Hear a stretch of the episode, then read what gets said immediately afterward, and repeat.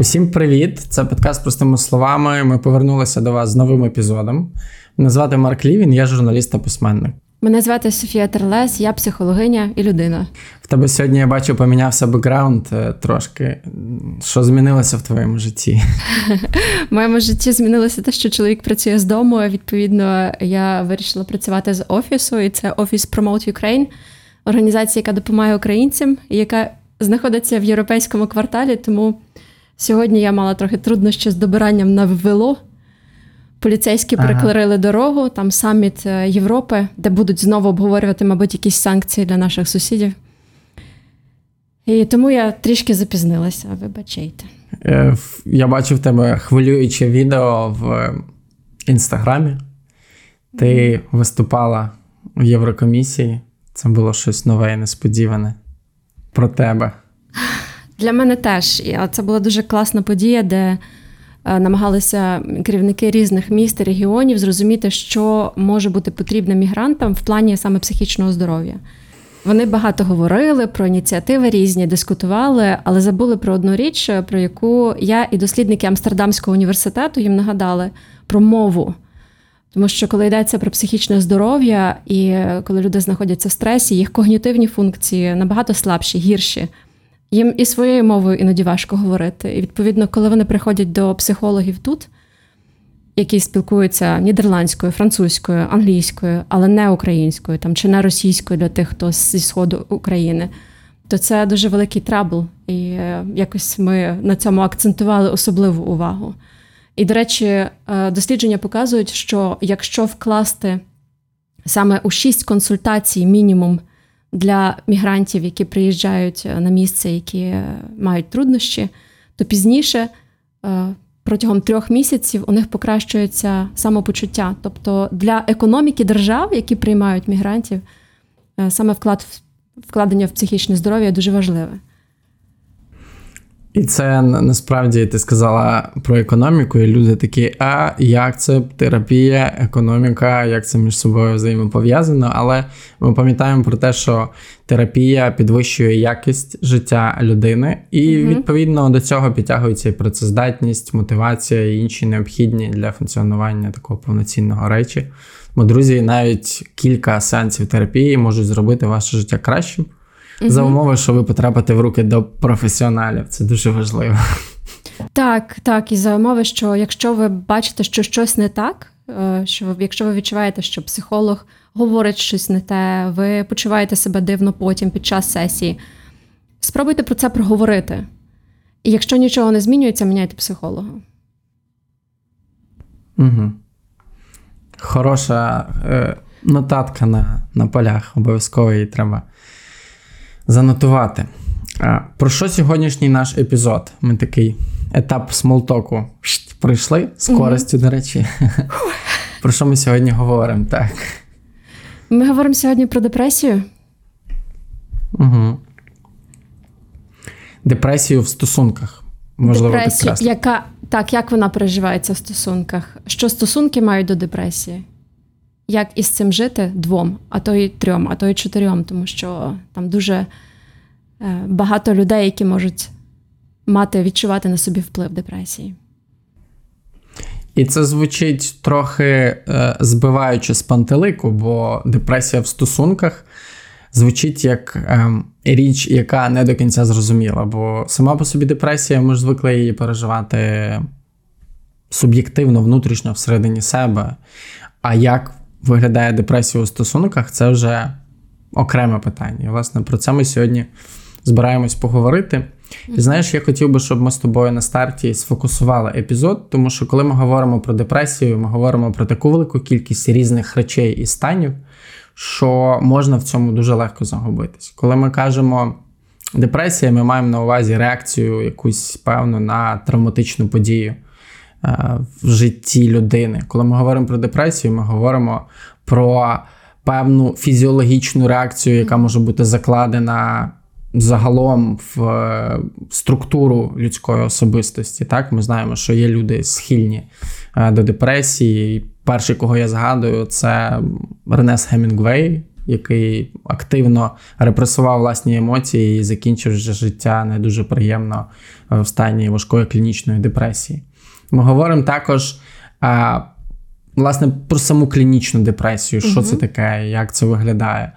Також ми говоримо про усі побутові аспекти, які люди вживають, е- коли вони кажуть слово депресія, маючи на увазі журбу якусь певну через е- якісь певні обставини в житті, mm-hmm. короткочасну журбу, mm-hmm. смуток е- і так далі. Дуже хочеться, щоб ми на початку розділили між собою ці поняття і пояснили, про що саме сьогодні ми будемо говорити, про який з аспектів.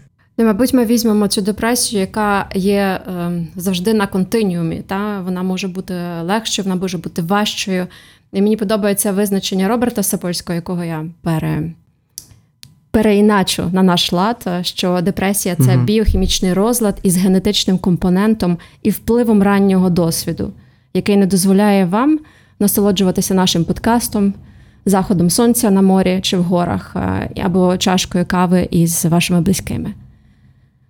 Ти щойно дала визначення Роберта Сапольські, і, зокрема, в ньому йдеться про те, що ми не можемо робити якісь звичні для нас речі. От угу.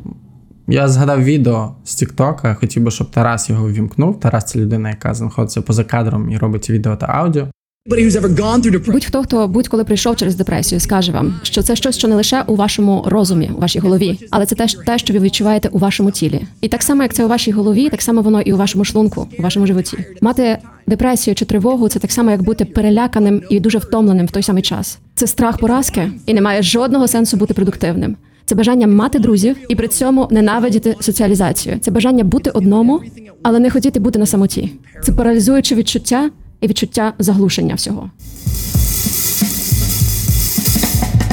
Ой, така музика, знаєш, такий дійсно ритм, uh-huh. і дуже гарно пояснено, насправді, що таке депресія, бо це дуже дивно звучить для людей, які, можливо, не відчували депресії. Але це правда, що воно на рівні фактично галюцинацій. Це галюцинації, в які людина вірить. Вона вірить, що вона погана, вона вірить в те, що вона не може, вона вірить в те, що вона провалиться завжди.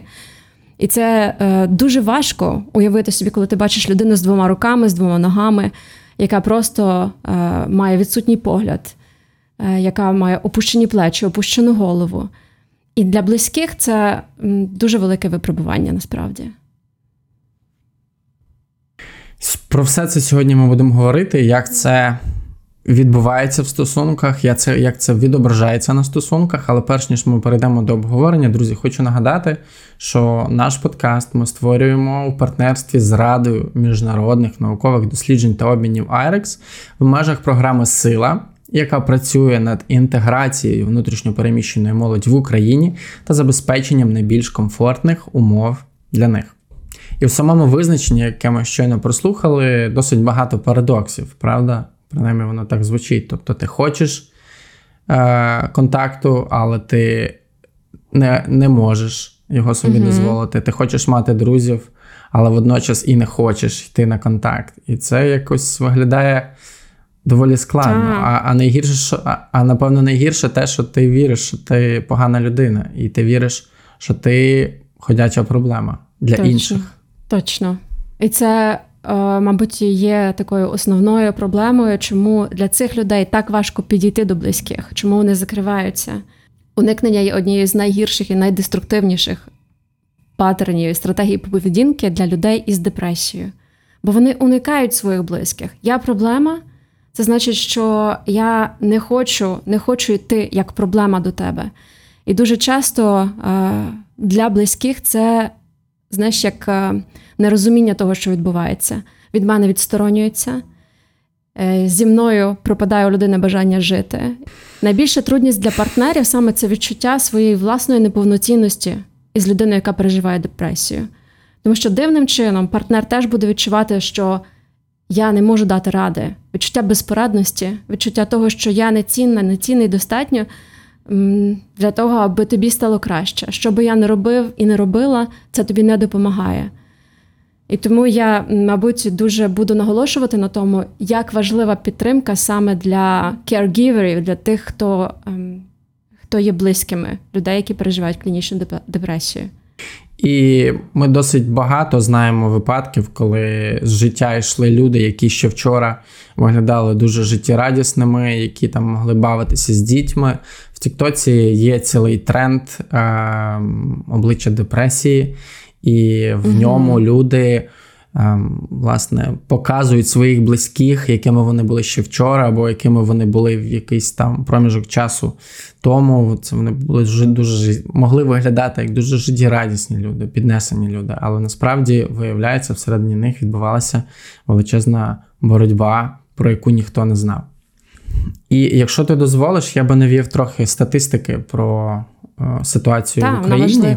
Е, дослідники стверджують, що в Україні особливо високий рівень е, депресії. І насправді ми розуміємо, що дослідження, вони все одно, е, мені здається, в досить, навіть найбільш якісне дослідження досить неповно показує всю ілюстрацію, але принаймні воно піднімає проблематику. Так от, в Україні кожен восьмий дорослий повідомив про симптоми, що відповідають клінічному діагнозу депресії. Поширеність депресії вдвічі більше серед жінок, ніж серед чоловіків – шістнадцять цілих дві десятих проти вісім цілих сім десятих. Водночас лише кожна четверта особа із імовірною депресією, три відсотки від загальної кількості, була про це поінформована лікарем чи медичним працівником. І лише нуль цілих чотири десятих відсотка населення пройшли лікування антидепресантами або ходили на сеанси психотерапії. Як ти прокоментуєш, Софія, цей ем, уривок зі статистики? Кількість мене не дивує абсолютно, тому що навіть у світових дослідженнях є дуже різна статистика. В нас може бути від двох до десяти відсотків людей, які матимуть депресію в залежності від країни, від року дослідження, від того, що люди взагалі знають про депресію, і від того, чи їх культура дозволяє їм говорити про це відкрито. Але те, що зараз в Україні ми можемо мати збільшення рівня депресії, це абсолютно логічно, закономірно і навіть очікувано. Бо ми маємо те, що у Сапольського було, було названо генетичною компонентою, але у нас також є стресові фактори. І було геніальне дослідження у Новій Зеландії, де сімнадцять тисяч дітей взяли участь, і цих дітей досліджували дуже довгий час, рік на протязі року, рік за роком, від малого віку до двадцятирічного віку. І дослідники намагалися зрозуміти, бо є ген, який відповідає за депресію, він відповідає за зворотні, зворотні захоплення серотоніну, якщо ти, чу, ти чув, точно про це всі чули, бо це на ньому будуються антидепресанти. Ти просто сміявся, скажи, що тебе в цьому? Я просто собі уявив, я просто собі уявив ген, який відповідає за, за, за депресію. Такий млявий ген, який лежить на дивані і такий, я не хочу відповідати за депресію. Але не... ти Але мусиш відповідати за депресію, ти мусиш це зробити. Так, і цей бідолашний ген, з одного боку, він відповідає за неї, але виявилося, коли опитали цих дітей і, наприклад, в двадцять років виявили, що у частини з них депресія, і перевірили, чи саме ті, у кого є цей ген, мали депресію. Виявилося, що ні. Але ті діти, у яких був цей ген, у яких є цей ген, якщо вони мали стресові фактори, їх депресивний розлад і тяжкість їх депресії, вона зростала по експоненті набагато більшій. Тобто навіть ті, хто не мали цього гену, чим більше у них було травматичних подій в дитинстві та протягом їх життя, в пубертатному періоді, тим більший був шанс розвинутися цьому розладу. Просто е, ті, в кого саме з серотоніном через генетичну компоненту були якісь вже проблеми, вони розвивали це набагато сильніше. Ми зараз всі переживаємо дуже багато стресових подій. Відповідно, і ті, хто схильний, і ті, хто не схильний через генетичну компоненту, можуть мати депресивні прояви. Можливо, ті, хто схильні до, до депресії, вони будуть мати її довше. Їм швидше за все потрібна буде допомога саме медикаментів. І так як я вела і веду зараз випадки в Україні, в тому числі, де є клінічна депресія, я знаю, наскільки з медикаментами цей процес проходить швидше, навіть процес терапії. Навіть невелика кількість сесій, п'ять-шість сесій, вони здатні трохи змінити бачення себе, щось включити нове. Але ось ця компонента, яка є дуже важливою в депресії, відчуття себе,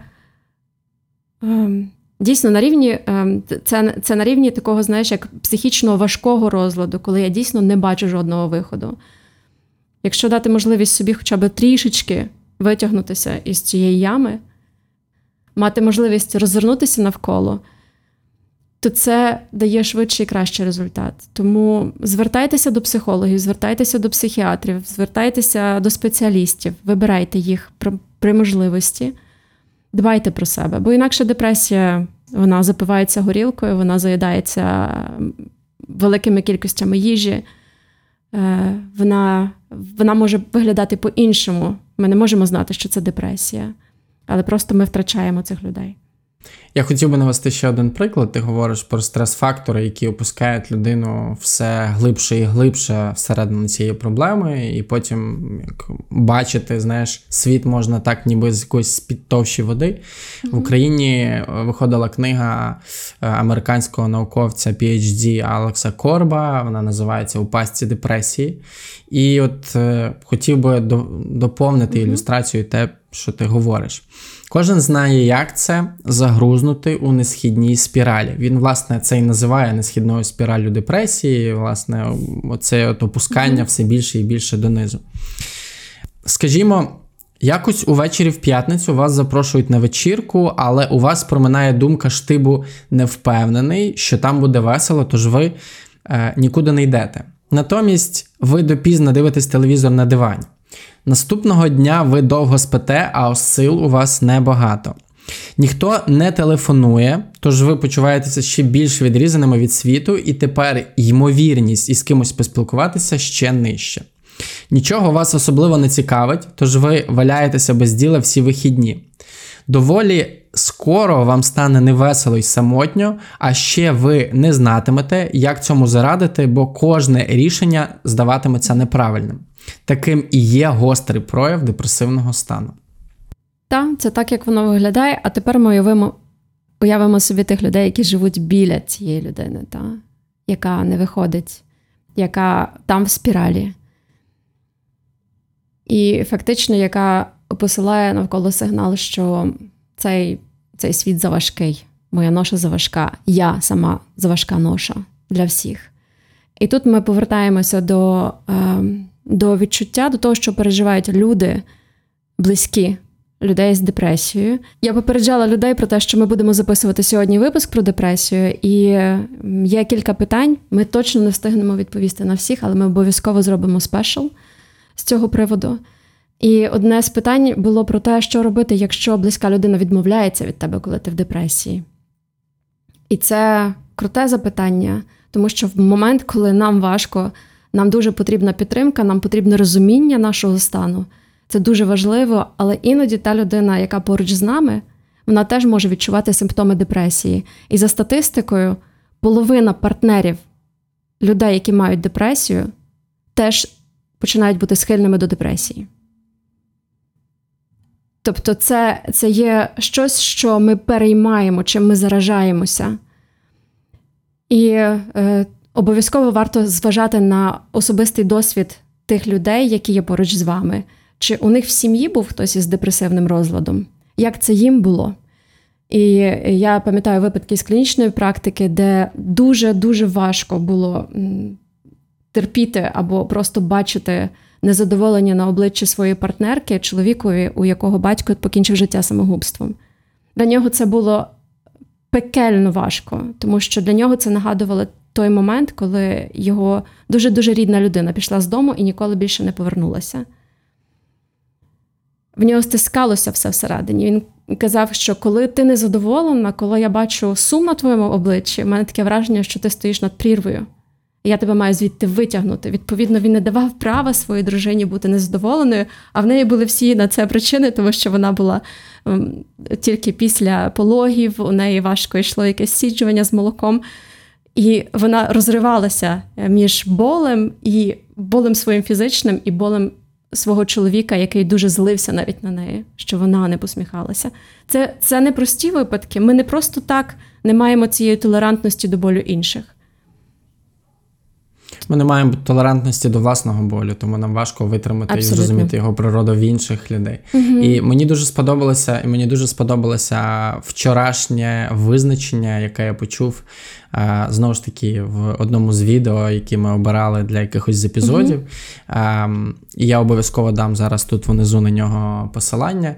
І в ньому йшлося про визначення залежності, як виглядає залежність. І насправді це будь-яка поведінка, яка не дає людині зустрітися з її реальним я, з її е, найтакими складнішими проблемами і емоціями, які йдуть всередині. Тобто ми звикли справді сприймати mm-hmm. залежність як щось, що пов'язане з алкоголем, з наркотиками, щось, що пов'язане, ну, вже зараз якоюсь мірою з розладами харчової поведінки, і то зараз, ну, поїсти смачно ввечері в дванадцятій ночі ні для кого це не є проблема. Так. Але людина закриває очі на те, що, наприклад, вона весь день нічого не їла, а, а їсть лише в дванадцятій ночі і так, що потім не може спати на пузі. Угу. І от, власне, досить часто через те, що ми уникаємо власного болю, ми з ним не зустрічаємося, не знайомимося, ми не здатні його розпізнати в іншій людині. Так працює емпатія. І ми замінюємо ці речі на велику кількість різних, різних, різних, як ти вже казала, так. таких суб, субзалежностей, таких невеличких, здавалося б, угу. але тим не менше вони не надають нам зустрітися так. з собою і з іншою людиною. Мені подобається та ж фраза про те, що протилежність залежності не є тверезість. Протилежність залежності – це контакт. Із собою або з іншим. Тобто, коли мені хочеться, не знаю, коли мені хочеться, скажімо, поїсти в той час, коли, ну, і я починаю розуміти, що це не, не зовсім про їжу, і що mm-hmm. це не зовсім про бажання енергії отримати, а просто всередині мене відбуваються якісь процеси, і їжа мене від них відволікає. В цьому моменті важливо не відмовитись повністю від їжі, а зрозуміти, що зі мною в цей момент відбувається. Навіть заздалегідь. Дуже важливо мати цю превентивну звичку, аналізувати, що зі мною відбувається не в моменти, коли вже все пішло вниз, а в ті моменти, коли я ще здатна чи здатен це відрізнити і розрізнити. Бо в моменти найбільшого uh-huh. стресу, ну, ми вже справляємося, як хто може. Можна себе вже знайти, знаєш, вночі біля холодильника, і ти вже, в тебе вже стирчить кусок там ковбаси з рота, і ти тільки в той момент, де я, що я? Тобто це, це вже пізно, так? Але набагато раніше, в ті моменти, коли я тільки відчуваю перші дзвіночки, перші дзвіночки втоми, роздратування, знесилення. Ось тоді важливо починати говорити про свої потреби. І тут це, має, це, до речі, має дуже пряме відношення до депресії. Вміння назвати свої потреби, зрозуміти свої потреби, прислухатися до них – це є дуже важливо для власного психічного здоров'я, аби не впасти в депресію. Знаєш, з латини депресію не потрібно, не потрібно визначати навіть якимись складними фразами. З латини просто це пригнічення, це притиснення додолу. Депресія – це щось нас тисне додолу. Та? Є якісь фактори, щось з нами відбувається. Вона не з'являється просто так. І в цьому плані мені подобається дослідження Селігмана, американського науковця, який займався психологією тварин і людей. Жорстокий дядько, дуже симпатично виглядає, але при цьому він робив знамениті експерименти із псами. Якщо ти пам'ятаєш їх, це в клітці із псами, їм підводили електричний струм до підлоги. І ці пси за якийсь час, коли вони постійно знали, відчували цей струм, який бив їх по лапах, вони навчилися просто лягати на підлогу і скавуліти. Цей експеримент мав дуже багато етапів, але його, е, його результат один, що якщо дуже-дуже довго знущатися над кимось і не давати їм можливості вибратися із ситуації, яка є важка, потім ця людина вчиться цієї безпомічності і безпорадності. Пізніше тих самих псів їх поміщали в таку саму клітку, але опускали бар'єри. І за старою звичкою ці пси залишалися на підлозі, вони лежали і скавуліли, вони навіть не пробували вибратись звідти. В той час, угу. коли ті собаки, яких, яких не постійно поміщали, там, вони просто перестрибали і втікали. І це поняття, яке він вивів, він назвав його навчена безпорадність. Навчена безпорадність – це якраз і є така, таке підґрунтя дуже добре для депресії, коли нас вчать не робити щось. Коли ми самі себе вчимо не робити щось, той навіть шматочок, який ти пересилав сьогодні зранку, про те, якою я маю бути, якою я не маю бути, яким мене бачить суспільство. Тобто ось ці рамки, чим вужчі ці рамки, які б'ють нас струмом, тим більше шансів, що нам доведеться дуже багато всього притискати. Власне, одна з читачок, ти вже згадала цей момент, одна з читачок, одна з героїнь е- The Village поділилася угу. зі мною своїм самопочуттям, е- і я хотів би зачитати якісь окремі фрагменти, просто щоб ви розуміли, як може виглядати усміхнена, е- життєрадісна людина, яко- з якою ви, можливо, там, не знаю, проводите п'ятницю або, можливо, їздите в якусь подорож і так далі, просто щоб ви розуміли, що в цієї людини в цей момент може угу. бути всередині. Е- Все життя я маю приховувати своє самопочуття. Я про таке не говорю ні з ким. Я боюсь осуду і критики, навіть іноді перевожу тему, коли з психотерапевткою про це йде мова, бо відчуття, що всі вправи і зміна мислення не спрацює. Це як фальш, бо все одно правда така, як я себе бачу в найважчі моменти.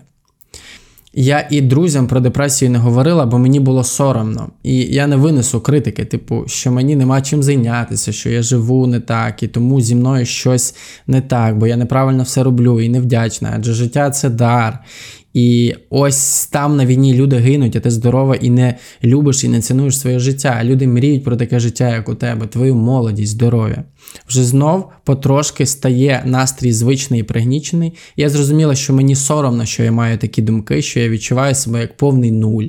Я відмовляю жити в світі, де трапляються такі події, як Оленівка, тому я постійно собі говорю, що це не може бути реальністю, і так минають мої дні. Я останній mm-hmm. час постійно з кимось бачусь, і тому легко переключаюсь. А, але тільки я втомилася або щось трапилося неприємно, і знову я в цих думках і думаю, що краще б мене не було, і що я повний нуль, що всі проблеми від того, що я є, але мене не мало бути. Угу. Так, і така та, важлива ще, важлива річ, яку переживають люди з депресією, не просто, не просто всі ті погані почуття, не просто неможливість насолоджуватися життям, а дуже багато самозвинувачення. Дуже багато провини, дуже багато сорому. І це є притаманне, на жаль, людям в депресії і те, як вони себе бачать. І іноді ми знаємо, що це, оця спіраль, вона підсилюється тим, як, наскільки я себе за, засуджую.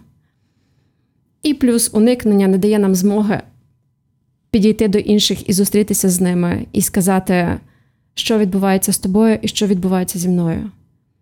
Відповідно, здається, що тільки я один, чи тільки я одна переживаю те, що я переживаю. Це дуже непроста річ, яка так як ніби тримає себе закапсульованою.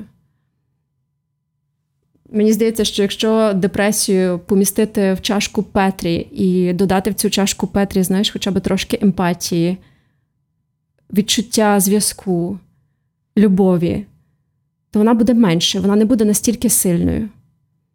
Але якщо туди капнути ось це засудження, неприйняття, роздратування, що це таке депресія, ми такого не знаємо, то вона просто розростається і вибухне. Ну і як ми взагалі звикли сприймати дистанцію відсторонення в стосунках? Таке риторичне питання, як правило, на власний рахунок, угу. правда ж? Нам здається, так. що ми, ми, ми, ми зробили щось не так. І коли людина бере цю дистанцію від нас, ми чомусь вважаємо необхідним задовбати її питанням, що я зробив не так, або що я зробила не так. Угу. Ем, замість того, щоб спробувати поставити інші запитання, якісь нові запитання, яких раніше ніколи не ставив. Так, так. І тому я кажу про цю необхідність допомоги для близьких людей, які переживають депресію. Ви маєте мати місце, де разом з вами хтось побуде, де хтось разом з вами пройде ваш біль, ваше відчуття того, що я щось роблю не так. Я недостатньо цінна, я недостатньо, можливо, щось вмію сказати правильно, не вмію правильно підтримати. У нас же є це дитяче відчуття, знаєш, всемогутності. Нам всім хочеться привносити щось в стосунок і бути важливими настільки, щоб інша людина як ніби напитувалася нашою радістю. Нам хочеться заразити іншу людину. І коли це раз за разом, за разом і за разом не відбувається, ми теж маємо це відчуття безпорадності власної, навченої безпомічності. І, до речі, це часто те, що відчувають дорослі діти алкоголіків. Люди, які, які живуть з особами, які мають певні розлади, відчуття власної безпомічності, яке просто карбується. І тоді, коли є найменше навіть в дорослому віці, найменший виклик або найменше відчуття того, що із близькою людиною щось не так, автоматично партнер може падати у відчуття безпомічності. Просто тому, що воно було завжди, тому що так було завжди. І це є якісь речі, які вже, е, які є як енергія, яка відбувається між нами. Це вже наш танець. І цей танець, на жаль, він не про контакт, він навпаки, про страждання двох людей.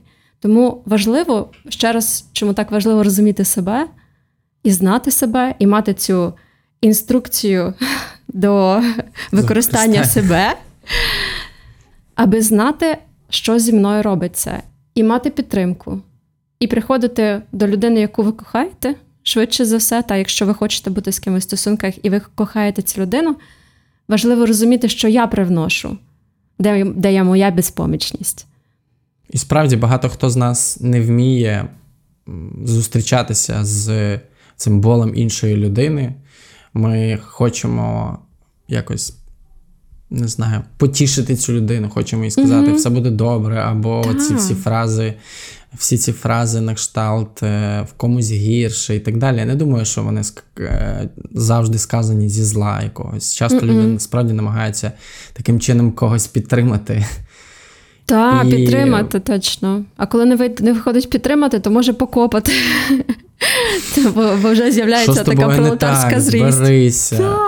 Зберися, подивися, яке в тебе прекрасне життя і так далі. Власне, всі ці речі, про які говорила героїня, фрагмент, який я зачитував, вони справді не ведуть до розуміння. І мені здається, що такий, такий природний індикатор, який може, міг би допомогти зрозуміти і відчути, що щось не так, і, можливо, це не та тактика, яка працює, це такий холодок і, і, і дистанція у стосунках. Тобто, якщо, наприклад, є епізоди, в яких ви відчуваєте тепло один до одного, то в mm-hmm. момент депресії, в момент такого депресивного епізоду, це тепло, воно може нібито вивітрюватись, і, і воно нібито може зникати. Я просто, знаєш, думаю про цю функцію виживання. Наш зв'язок – це... Е... Це потреба у близькій людині, яка в момент найбільших катастроф буде біля мене. А коли в нас ще з'являються діти, то ми особливо вразливі, нам особливо потрібно покластися на когось. І іноді партнер, який в депресії, це партнер, який не є надійним. Я фактично втрачаю одну з своїх опор. Я маю менше права бути слабкою чи слабким. І тоді вага над тією людиною, яка є... яка є партнером, та той, хто залишається. Та, та людина, яка залишається ніби здоровою в стосунках, але вона відчуває набагато більший тягар. Тому що немає передбачуваності, і давай не будемо забувати теж про суїцидальний ризик, який є і залишається у людей в депресії. І він є дуже великий. І чи ти знаєш, до речі, статистику віку, статі, людей, які найчастіше покінчують життя самогубством? Я думала, що це підлітки. Бо я точно знаю, що серед підлітків найвища причина смертності – це саме суїцид. Але виявилося, що це чоловіки після сорок років. І це було дуже великим відкриттям. І це ще раз показує про те, наскільки уникнення, бо дуже часто саме вісімдесят відсотків чоловіків мають цю стратегію уникнення, стратегію маскулінності, стратегію стримування своїх емоцій і почуттів. Як суспільство ми не хочемо бачити чоловіків слабкими. І ми за це дуже, дуже жорстоко платимо, насправді. І один з е, дуже великих міфів, та, про те, що в собі треба виховувати стійкість, не можна говорити, не, не бажано показувати якусь свою слабкість, треба опиратися на себе, цей міф, він є руйнівним для психіки людей, особливо для чоловічої психіки. І в університеті Брюсселю, Юльбе, я вивчала саме статистику чоловічих депресій після того, як чоловіки стають батьками. Перший раз, тобто чоловік став батьком, і це те, про що ми теж не знаємо. Це дуже велика рідкість, коли хтось цікавиться здоров'ям ментальним чоловіків. І до десять відсотків чоловіків переживають післяпологову депресію. Жінки, звичайно, більше, але у чоловіків це теж стосується. І одним з факторів, чому ця депресія погіршується, є те, що ми очікуємо від них не говорити, підтримувати, допомагати, не жалітися і мати ось цей такий імідж супермена в плащі і в трусах, які натягнені ті на колготки. Я думаю, що не на колготки, а на такі спеціальні ці... лосини. Легінс. Легінси їх прийнято називати, але хай буде, хай буде колготки, колготки навіть комедніше звучить метафора. У нас є три запитання від програми «Сила», власне, про депресію. Софія, хотів би тобі їх поставити. Запитання номер один. ВПО можуть відчувати різні почуття. Страх, тривогу, травму та депресію. Як можна відрізнити їх? Чи існують різні механізми подолання цих станів?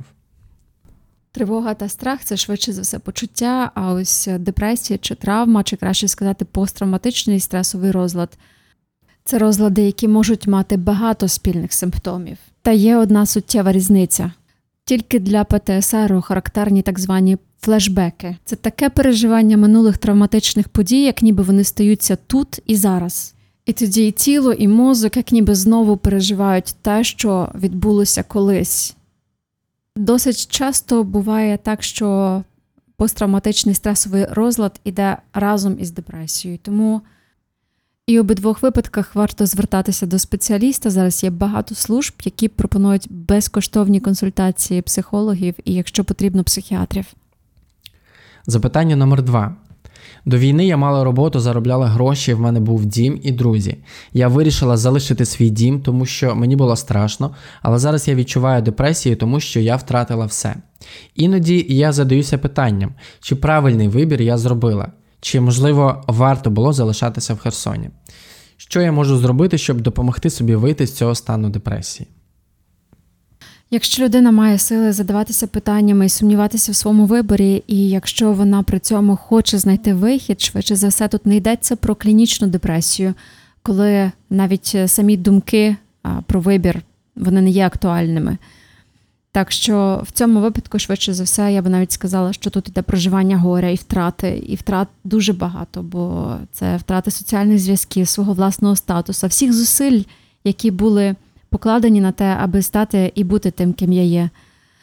І, звичайно, що це буде непростий процес повернення собі себе, фактично. І якщо серед тих друзів, які у мене були, є ті, з ким я можу залишатися на зв'язку, є ті, з ким я можу поговорити і проговорити свій вибір, які не засудять мене, про це варто говорити. Якщо цього немає, можливо, знайти групи в тих місцях і в містах, де ви зараз знаходитесь. А якщо і цього немає, знову ж таки, як і в першому питанні, зараз є психологічні служби підтримки.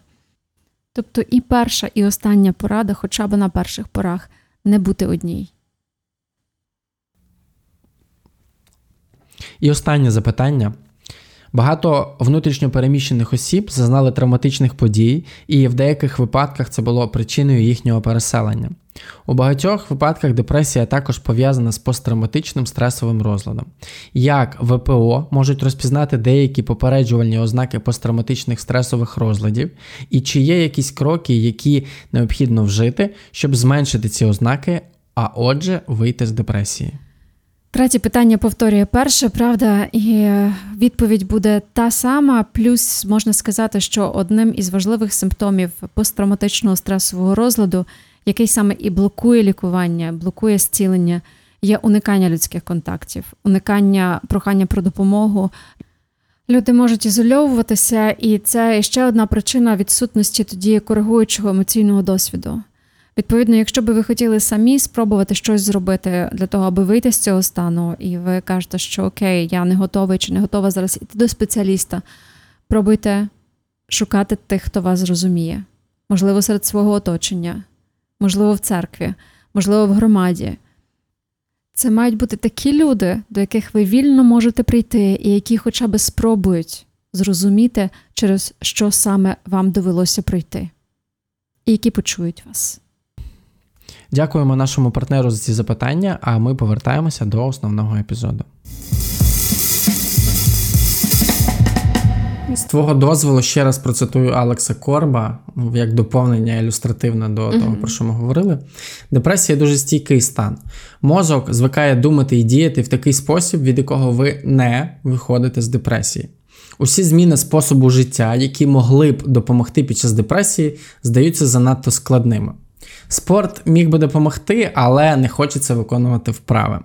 Вам покращило б, якби ви добре виспалися, але у вас безсоння. Mm-hmm. Вам стало б краще, якби ви зайнялися чимось цікавим у колі друзів, але вас нічого не цікавить, а ще ви не хочете турбувати людей. Ваш мозок загруз, депресія тягне його на дно, безжальна, наче сила гравітації. Настрій починає нагадувати кульку на дні миски. Куди її не штовхай, вона все одно покотиться вниз. Тут можна тільки вдихнути і видихнути, бо воно, воно так і є. І це не просто, навіть не просто дуже просити про допомогу, та? Бо виходити із цього місця є дуже складно. І так як ти приводив навіть слова однієї з дописувачок про те, що і психологу сказати, що зі мною відбувається, непросто. Та, це, це про сором. Це про сором. І тому це не є проста тема.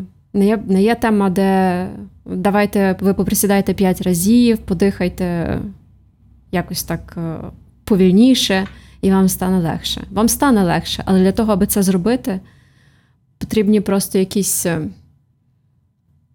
гігантські зусилля. І тому мені подобається фраза, фраза, яку ми часто використовуємо при лікуванні ПТСРу, і депресії також можна сказати, що не варто недооцінювати величезних маленьких кроків, які люди роблять для того, аби продовжувати. Іноді... Наприклад? Ну, наприклад, вийти з дому і подихати свіжим повітрям – це дуже-дуже-дуже великий крок. І тут ми будемо говорити теж про ось це відчуття самозасудження, яке просто є бетоном. Воно бетонує нас в цьому, в цьому поганому стані. І іноді, як близькі люди тих, хто страждає над депресією, нам дуже-дуже важливо помічати маленькі кроки. Але для цього, дивись пункт один, нам потрібна буде підтримка. Якщо мій партнер не може піти до психолога, хоча теж це те, що я його прошу, я його туди пхаю руками і ногами, тоді до психолога йду я. До психолога йде той, хто має на це сили, тому що це теж вимагає зусиль і ресурсів. І тоді те, що я можу зробити, і мій вклад у лікування мого партнера, це не поглиблювати його відчуття дефектності, а навчитися помічати його чи її маленькі кроки, його чи її маленьку посмішку. Ми завжди розвиваємо те, що ми поливаємо. Та? Це як квіти, це як сад. Запишіть собі. Росте те, що ми любимо, те, на що ми звертаємо увагу. І ось ця здорова частина, вона є присутня в будь-якій людині. Навіть людина з клінічною депресією, вона має здорову частину. І наша задача є розвинути її, розширити її. І, знаєш, я би ще хотів згадати про так званий негатив а, у стосунках. Те, що ми звикли як, сприймати, як таке мислення похмуре. Оце от ти постійно думаєш про погане, ти постійно на себе наговорюєш. От всі ці речі, які ми якось автоматично дістаємо, коли ми зустрічаємося з людиною, яка не бачить чогось хорошого в житті. Знову ж таки, науково підкріплена книга науковця Алекса Корба говорить наступне. У стані депресії мозок тяжіє до поганих спогадів. І ні, мова тут не про погану пам'ять, з вини якої ми забуваємо, по що прийшли до крамниці. Мова про те, що пам'ятаємо ми тільки погане, а хороше забуваємо. Це відбувається через порушення взаємодії між мигдалоподібним тілом і гіпокампом. Упередженість настрою, яка впливає на сприйняття теперішнього, впливає також і на пам'ять, на те, як ми пригадуємо старе і створюємо нові спогади. Абсолютно. Амінь. Так воно і є. Це ось це частина, це може бути частиною ось цього славнозвісного катастрофічного мислення. Угу. Цього, цієї от пастки, когнітивної, в якій ти опиняєшся в знесиленому стані з відчуттям а, такої тотальної загрози а, якоїсь, яка тяжіє над тобою, і коли твоя тривога працює, мала би працювати на випередження, а, щоб, як це, унеможливити будь-яку катастрофу. Угу. Так. І знову ж таки, та, я просто згадую якісь коментарі, які нам, нам писали про те, що давайте нам якісь методи, що з цим всім робити і як з цим всім давати собі раду. Я, мабуть, не знаю кращого методу, е, як можна справлятися з депресією, починати, не встаючи з ліжка, крім вдячності, крім практики вдячності. Є дуже прості медитації вдячності. Це коли змушувати свій мозок трішечки просверлювати нові дірочки у своїй коробці і бачити не тільки те, що погане, те, що зазвичай ми бачимо погане, а починати згадувати, а що хороше. Бо хороше завжди є, навіть якщо, е, якщо є страждання, і ми можемо знайти якийсь момент, де частині мого тіла добре. Наприклад, коли я там торкаюся теплого пледу, чи коли я беру тепле горня в свої руки. Це щось приємне, це приємне відчуття. І я дуже хочу сказати і похвалити, і просто подякувати людям, які розвивають mindfulness в Україні. Є просто прекрасні програми Ем Бі Ес Ар. Це програми роботи з роботи стресом, зниження стресу за допомогою mindfulness, восьмитижневі, коли ми вносимо і вводимо медитації в своє життя, і коли ми починаємо толерувати погані емоції і вчимося бачити хороше, відчувати хороше. Я сама колись проходила цю програму під час навчання в університеті, мені не було дуже просто. І перше, що я зрозуміла, засинаючи на всіх медитаціях, що в мене катастрофічний брак сну. Мені здається, я відіспалася. Тому... Знаєш, що я зрозумів з медитації? Це те, що мене дуже болять коліна і ноги. Оце я прям те, на що я звернув увагу. Я не заснав, але мені було боляче. Можна іноді медитувати лежачи, це теж допомагає. Ні, я хотів робити все так, як показують на картинках в Пінтересті. А, так ти в нас перфекціоніст. Ні, я просто не шарю. Я просто не шарю. Все набагато простіше. Ось це, ось це дуже важливий момент. І знаєш, чому потрібні саме тренери медитації? Одна з важливих функцій медитації – це розвивання е- поблажливості і любові до себе. Коли я сиджу у медитації, у позі медитації, в мене болять коліна, це не окей для мене, тому що це дуже важливо любити себе і сприймати себе, і трішечки давати собі простору любові.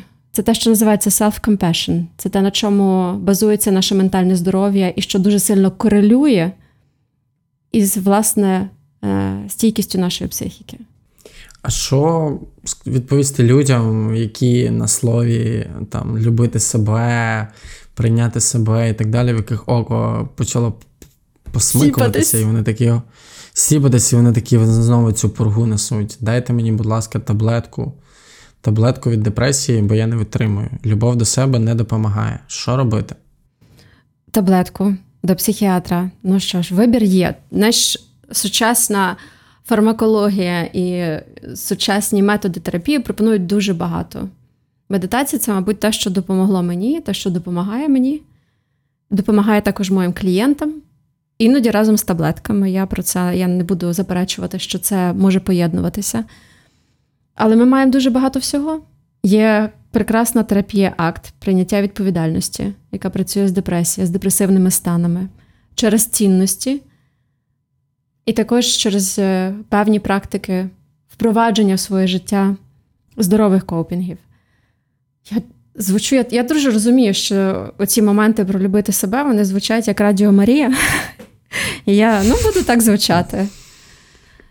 Але я ще раз Під, підкреслю, чому, та? Тому що в нашому житті, в нашій країні є дуже багато насилля, змушування себе, вимог до себе. В тому числі від, зараз від іншої країни. Іноді це було раніше від партії, від суспільства. У нас є галицькі традиції, які прекрасно вміють притиснути всіх, як не до землі, то до, до стін костьолу. Тому давайте трішечки давати собі свободи, і прийняття. Я згадав, власне, уривок з книги «Різноманітність християнського досвіду» про галицькі традиції. Якщо згадувати, що там писали, там писали, власне, про те, що традиції, які працюють, вони не, не, не викликають важкості. Ну, тобто, наприклад, якщо для всіх працює, там, наприклад, ну, якщо люди відчувають задоволення від того, що вони йдуть до церкви, угу. від того, що вони там платять десятину, від того, що вони там вдягають певний одяг, це не викликає в них внутрішніх конфліктів.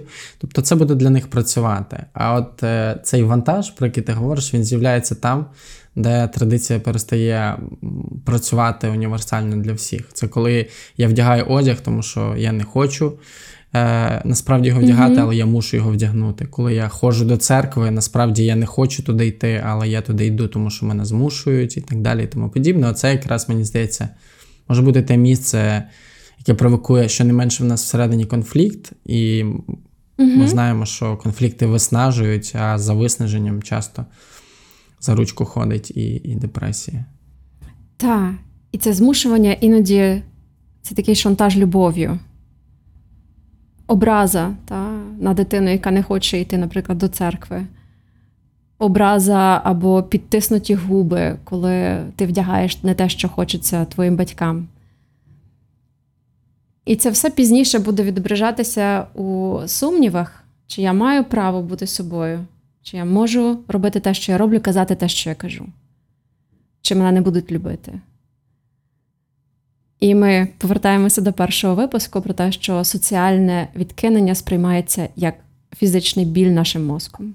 Що ми хочемо сказати людям, які знаходяться в парі і переживають депресивний епізод, або по окремості, або хтось один з них, або разом? Яку би ми дали їм універсальну пораду? Боюся цього слова. Що би ми їм сказали загалом? Ми би їм сказали тому, хто, тому партнеру, який не має депресії, та, але тому партнеру, який має справу і бачить це на щодень, ми би сказали подбати про себе, прочитати, що можливо про депресію, зрозуміти, що, що це... Сапольський порівняв депресію із діабетом, про те, що є дуже багато речей, які від нас не залежать. І не можна сказати людині, так, давай починай виділяти швидко інсулін, що ти тут розслабився. З депресією те саме. І навіть усвідомлення того, що це не моя провина, воно може допомогти. Плюс шукайте підтримку. Спочатку для вас, аби цю підтримку потім могла отримати та людина, яка є в депресії. І пізніше, коли... ваша близька людина вийде з депресії, спробуйте це проговорити, спробуйте спілкуватися, спробуйте розповісти, що це для вас було. Тому що це не просто бути партнером, який дбає, партнером, який бореться. Ну і, звичайно, ми вже знаємо, і ми про це навіть не говоримо, про те, що наскільки, наскільки важко бути в депресії для тієї людини, яка там знаходиться. І в ці слова розуміння, знаєш, якщо ви хочете підтримати людину в депресії, і ви розумієте, що з нею відбувається, важливо сказати їй словами через рот, що ви це розумієте. Важливо сказати, я тебе розумію, бо я, я читав, та, що я, я знаю, що тобі важко, і ти не робиш це не тому, що ти мене не любиш, не тому, що ти не дбаєш про мене і про нашу сім'ю. Я знаю, що тобі вартує величезних-величезних зусиль. Зараз навіть пробувати іноді посміхатися. І я дякую тобі за те, що ти це робиш. Якщо я потрібен, потрібно, я є. Любов, любов. Я, Радіо Марії. Я видихаю. Насправді, насправді, насправді прості речі реально рятують життя. Була колись ця соціальна кампанія. Якщо в тебе температура, залишся вдома і так далі. Ми справді нехтуємо рецептами, і багато що залежить від вас, не лише від лікаря або від, від терапевта. Це важливо дуже розуміти, прийняття відповідальності, про яку ми сьогодні говорили. І знаєш, я на сам кінець, я вже цитував сьогодні книгу Алекса Корба, вона називається «У пастці депресії». Вона вийшла в видавництві «Наш формат», і я раджу переглянути її. Не факт, що, можливо, вам вдасться її прочитати, тому що є складні фрагменти, але принаймні ознайомитися з тими фактами, які можуть стосуватися вашого життя, власне, в в тому, як, як ви себе відчуваєте. І також я згадував серіал вже в цьому подкасті, який називається Afterlife. Він про британського ну, чоловіка, який втратив свою дружину. І от там дуже чітко прослідковується ця от практика вдячності, про яку сьогодні говорила Софія, як він починає змінюватися з помічанням якихось дуже важливих, теплих моментів свого життя. Тобто він, можемо собі уявити, так, людину, яка втратила найважливішу частину свого життя. Він рятується злістю, він рятується зверхністю, таким цинізмом, знеціненням, запереченням і так далі. І він бачить, що він від цього ще більше і більше страждає, тому що відштовхує людей від себе. І поволі, поволі, поволі, впускаючи в себе оці от маленькі подяки, він починає змінюватися. Це серіал, який може допомогти людям, які хочуть, які хочуть зрозуміти себе, але не мають достатньо ресурсу для самоусвідомлення ще наразі. Це хороший приклад того, як може виглядати депресія зі сторони. Угу. І ми можемо не забувати книгу, про яку ми згадували. Це я. Джонатана Сафрана Фоєра, де теж описується чоловіча депресія. І чоловіча депресія, шкала навіть її відрізняється від жіночої, тому що там є пункт роздратування. І коли він кожного разу, раз за разом, він пирскає незадоволенням на дітей, там, чи на пса, чи ще щось. Це теж один, одна з ознак депресії. Та? І ми, ми повинні знати про те, як вона проявляється, що депресія – це не завжди, коли людина повернута обличчям до стінки. А постійне токсичне роздратування на все – це теж ознака депресії. І про це варто пам'ятати. Ну і на сам кінець скажу теж про те, що варто пам'ятати. Варто пам'ятати про те, що цей подкаст ми створюємо в партнерстві з Радою міжнародних наукових досліджень та обмінів ай рекс в межах програми «Сила», яка працює над інтеграцією внутрішньо переміщеної молоді в Україні та забезпеченням найбільш комфортних умов для них. І вже традиційно, друзі, якщо ви дослухали до цього моменту, пишіть в коментарях слово, яке, Софія, цього разу у нас буде слово? Жаба, хай буде те саме. Ні, ти хочеш знову інше? Жаба. Знову жаба. Ну, нехай буде жаба. Жаба – це буде наша, наша нова фішка. Як ми бачимо, люди активно це роблять і в Apple подкастах, і на Ютубі. Та всюди, де можна прокоментувати, вони пишуть слово жаба. Дякую тобі за цей епізод, Софія. Ми побачимося, почуємося, знову ж таки, наступного тижня. Ми взяли таку планку виходити щотижня, ще й зі спешалами. А усі питання, на які ми не відповіли, ми дамо на них відповідь в окремому спеціальному епізоді, власне, присвяченому депресії у стосунках в тому числі. З вами був Марк Лівін, Софія Терлес. Почуємося наступного тижня. Па-па!